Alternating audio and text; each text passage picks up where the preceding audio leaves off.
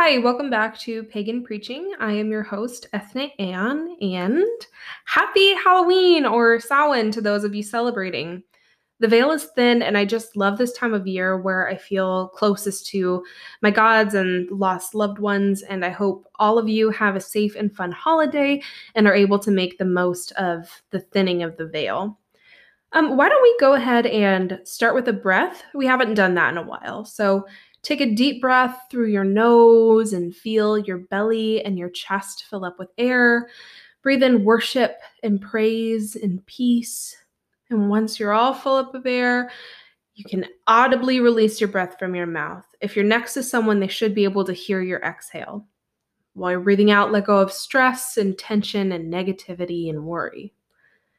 Go ahead and set up your worship space if you are joining us in worship, or just get yourself in a comfortable position to allow this passive worship to wash over you. Just whatever you're most comfortable with. Uh, so, you, the listeners, have spoken, and Anubis won the poll for our Halloween episode, just barely rising above hell. And I promise hell is coming very soon. But for today, we're talking about Anubis, or Anpu, as he was known to the ancient Egyptians. Um, in this episode, I will be using the Kemetic name unless otherwise used in prayer, um, like I have been doing in most recent episodes.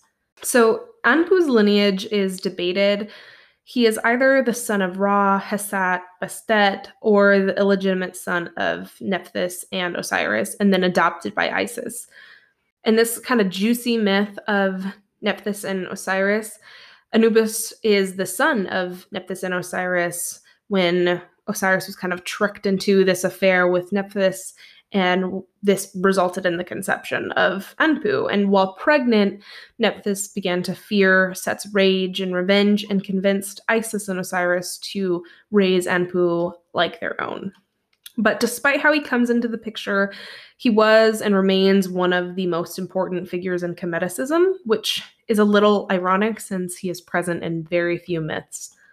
Anpu is the Egyptian or Kemetic god of the dead and embalming. He is known as the protector of recently deceased souls, guardian of cemeteries, and the judge of the dead. Uh, he was originally known as the king of the afterlife, but he was replaced by Osiris in that role sometime during the Middle Kingdom. And when Osiris came along, Anpu didn't cling to his role as king because he was still able to assist in the guiding and transition process of the departed souls, so he was still helping the dead. He is often depicted as neutral, unbiased, stoic, and dutiful, and some argue that that is why he didn't fight for his position of king of the underworld because he was still fulfilling his duty.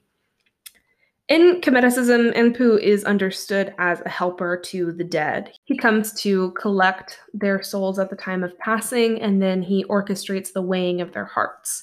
For anyone that is unfamiliar, the hearts of the deceased are weighed on a scale against a feather that represents Ma'at, the personification of truth, justice, and natural order. If the heart is heavier than the feather, the individual will experience a second death by being devoured by the goddess Amumet, who is depicted as having the rear of a hippopotamus, the fore of a lion, and the head of a crocodile. This devouring will cause the soul to cease to exist. But if the heart is lighter, Anpu will guide the soul to Osiris in the paradise esque afterlife known as the Field of Reeds to rest or to be sent off into their next life kind of depends on which source you're reading. Anpu is known as the protector of embalmers. According to some myths, when Set killed Osiris, Anpu took Osiris's organs and then was tasked with mummifying his body. In this scenario, Anpu became the first embalmer in Kemetic history, and therefore embalming became one of, if not the most sacred practice in ancient Kemet. So, to really understand Anpu, we need to dig into the ancient Kemetic understanding of the afterlife. According to Kemeticists, once a soul awoke in their tomb, you know, after passing, they were greeted by Anpu, who guided them into the sunset to start their afterlife journey toward the Hall of Truth. And the road to the Hall of Truth was filled with dangers, including serpents with long knives, fire breathing dragons, and five headed reptiles.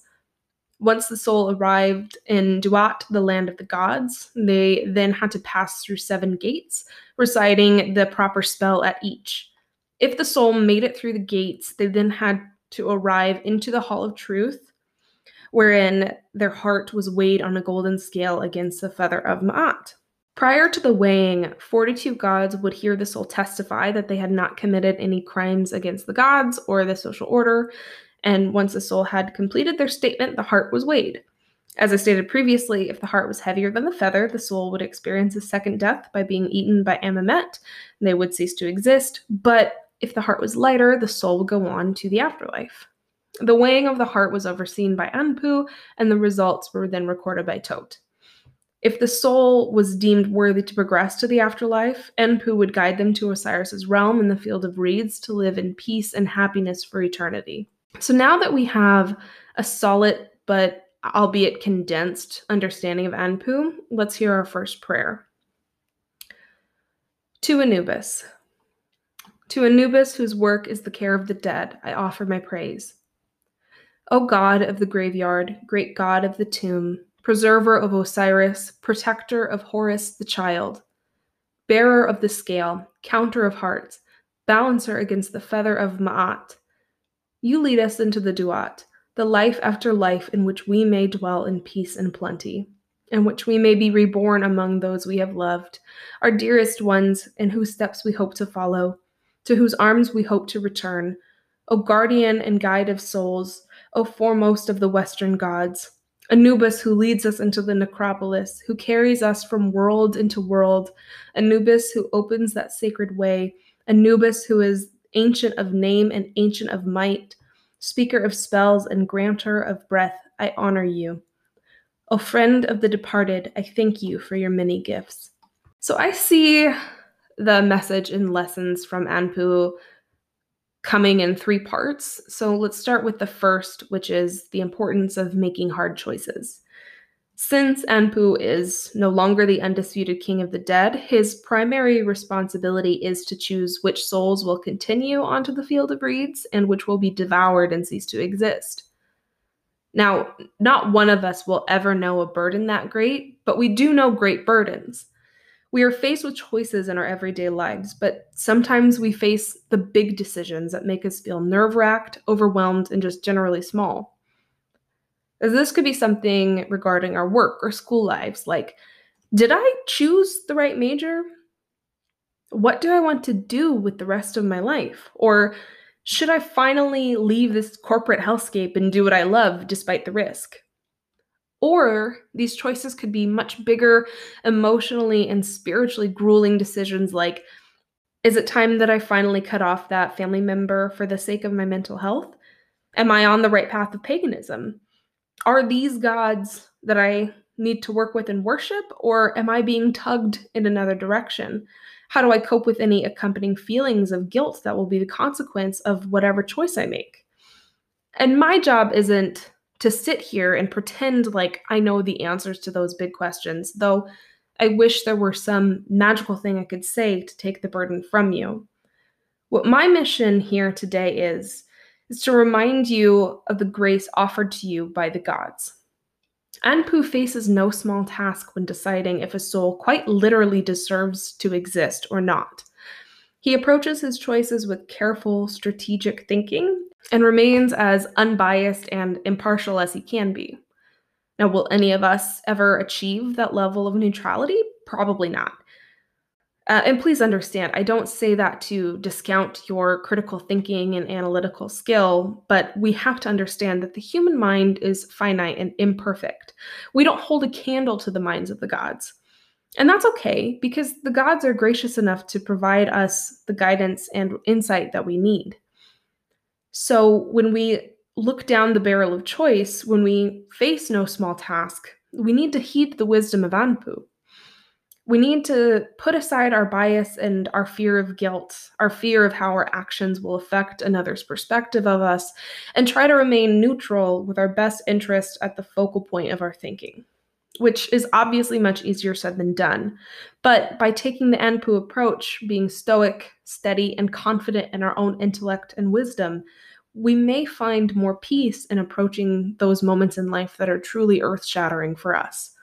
And furthermore, we can rest a little easier by knowing that we are never alone. We never have to face our fears on our own unless we want to.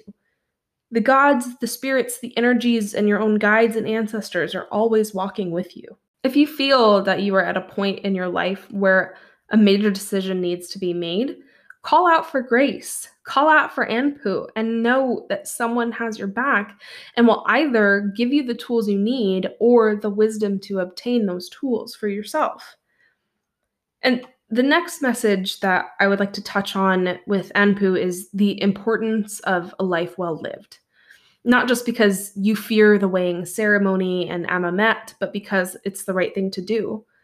I can't tell you what a life well lived means for you, but I think there are a few aspects of life that we can all agree on. First, we must try to not intentionally hurt others where it can be avoided. Nowhere in the history of time and space has there ever lived a person that didn't hurt anyone at all in their life. Hurting others is just a natural consequence of having a finite and imperfect mind, but accidents and miscommunications happen, and that's okay. What we must strive to do in our lives is to mitigate our negative effects on others as much as possible. I understand that there are times in which others intentionally wrong us, and we may need to take matters into our own hands for the sake of our own well being. But the important thing is when you look back on your life, to know that you tried your best to be a person that others could count on to lift them up rather than tear them down. Second, we have to live in a way that is honest to who we are. And this can be manifested in obvious things such as sexual orientation and gender identity but there's so many other more hidden and intimate aspects of ourselves. The key word during the weighing ceremony is virtue, and virtue is really subjective. It's up to us to continue to soul search throughout our lives, not just until we think we've come to some sort of enlightenment and then allow ourselves to be stagnant. And during that soul searching, we need to seek out what our virtues are. What are the convictions that you carry in your soul? What are the pillars of your identity that you live by? What tools and ideas will you use to leave the world better than you found it? These virtues will change as we grow and learn. But putting an effort to know your virtues and live by them and honor your truest self to the best of your ability is irrevocably important. And finally, in my laundry list of ways we can live a good life, um, as pagans, we must honor the old gods. Before the weighing ceremony, the soul must testify that they have never committed any crimes against the gods. And for those of you that practice Kemeticism and accept the Kemetic ideas of afterlife as truth, you must know that one cannot gain entry into the field of reeds by committing crimes against the gods. So, how do we practice practical and sustainable piety? First, we need to take the time to build relationships with our gods. We must devote ourselves to the knowledge of them and then interact with them accordingly. We need to praise and honor the gods not because we want a favor in return, but because we love them and we want them to know our gratitude for everything they have given us already without being asked. Devotional acts are key to keeping the gods at the front of our minds and showing them that we honor them and their truths. For example, volunteering as a tutor or donating to schools and libraries would be a great devotional act to honor Tot.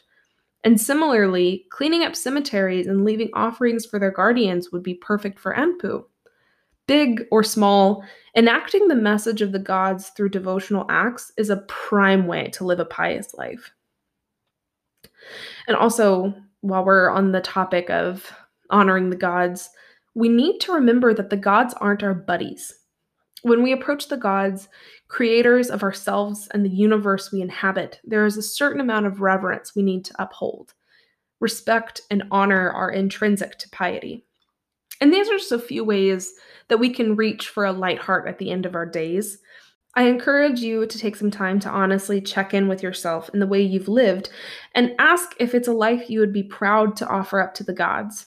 For some, this is a painstaking, daunting process of growth and awakening, but I promise you that it's worth all the effort and discomfort and tears. While searching for applicable prayers to this part of my sermon, I kept finding this work by Nancy L. Wingert from the blog The Pagan Journey, and it's not directly associated with Anpu, but it is relevant to this message. It's called Mama's Words. Concentrate on what you want, not on how to get there. Never blame anything on anyone or anything outside of yourself for how you are.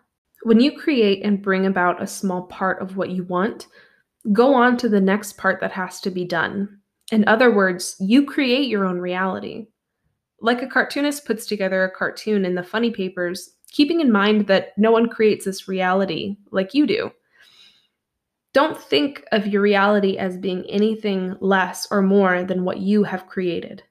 What comes easy to you or enjoyable is the way to go. We are all a part of all energy, the tree or flower doesn't contemplate how to become a flower or tree, they just see and know they are. The tree bends and sways with the wind. We flow with life. Nothing or anyone can make us less than what we are. As the cartoonist creates each frame, we also create each segment of our lives day by day. If you do not resist and you concentrate on what you can do, the way to do it is natural and easy. Do something you can do well every day. Gather your life from the inside out, not the outside in. Being out of work or unable to make a living has nothing to do with what you are, it's what you believe in. I believe that nothing is impossible, and to presuppose that anything could interfere with that is conflicting core beliefs. So, that, I guess, prose poem is what I would call it, pretty much sums up what I was getting at about how to live your life in a, the best version of virtue that you can. Uh, that said, there is just one last message I would like to convey to you from Anpu. Anpu's role amongst the gods does carry some nice metaphorical aspects that we can all learn from, but we can't neglect the importance of his literal meaning. Anpu is a caretaker of the dead, which those of you who know me know that the dead and caring for the dead holds a prominent space in my heart. There are some who believe that there are things the dead cannot do for themselves, and I'm inclined to agree. The dead are still people, there are still things they don't know and things they need assistance with, which is where Anpu comes in. But we don't have to leave all the responsibility to rest upon Anpu's great shoulders. We can do our part to care for the dead as well especially at this time of year where the veil is thin and we can do the most for those that exist beyond it. One of my favorite ways to care for the dead is to tend to my local cemeteries, especially the older parts that are often neglected. I like to show care and reverence to these final resting places because I believe the remembrance and honor of the dead may empower them on the continuation of their journeys. Maybe you believe that, and maybe you think there are better ways to care for the dead, but the important takeaway here is that death is not an acceptable reason for abandoning our loved ones. Even if all you have time for is to remember them with a smile, to tell a story about their life, to utter out between tears how dearly you love them, that is still care. And not only is it care, it's an honor to Anpu and his mission. Let us remember the gods don't owe us anything. Anpu is not obligated in any way to take on our dead and show them kindness in what is arguably the most terrifying and confusing part of their journeys. But he takes on that burden anyway, out of love for us, finite, imperfect people that bumble fuck our way throughout life. If you appreciate that burden that Anpu has taken on and the love he has for us, you should know that the best way to show appreciation is to take on a similar burden that you're not obligated to out of nothing but love. However, you decide to show care, the important thing is that you put in any effort you can. And as today is Samhain, I will give you a starting point to honoring the dead with the following prayer called Hallow's Blessings for the Ancestors. To those whose feet are stilled, and those who laugh with us no more, to you we say, Our love was with you always and goes with you now to that place where you rest and take delight. May your feet walk along the coffin paths to that place where all is fresh and green, where lovers, friends, and ancestors wait with open arms to greet you. Go in peace and with our blessings, or remain a while this eve with us, the living and life and hearth and live be rested among your own this eve. This one night, this Samhain, with countless turns of the wheel, we miss you. Be near us this eve. We pray ever for you, and we will meet again once more when the wheel turns for us. Pray, be there to greet us in that place. We will walk the coffin paths together and bide a while with kin and hearth until that time be near us. Our kinsmen, our guardians, our ancestors, our beloved dead, I honor you. Go in peace today. Enjoy this time with your lost loved ones. Embrace your tears and laughter and smiles and all that comes with grief, but also feel joy that your lost loved ones had such a profound influence on you. Feel joy that you know them and trust that the separation is only temporary. I also encourage you to leave out offerings for these spirits as they continue on their journeys. Personally, I will be making soul cakes. And please remember that I do have my resources and prayers linked in the show notes for anyone that would like to learn more about working with Anpu. You can always find me on my Facebook and Twitter at Pagan Preaching, or send me an email at ethne.ean at yahoo.com. Be sure to reach out for the invite to our Discord server if you would like to interact with me and other listeners that are kind, funny, and just genuinely insightful pagans. I'm happy to chat with each of you, and I hope to receive more requests soon so I can continue to make the content that you want to consume. If you would like to support me and the show, you can always purchase a tarot reading from my Facebook page, Ethne Ean Tarot, or leave a donation on Venmo at ethne-ean. Have a great, great Halloween or Samhain we're now entering the dark year and all the opportunities that come with it. So I hope you're ready. Take care, and I look forward to talking with you next time.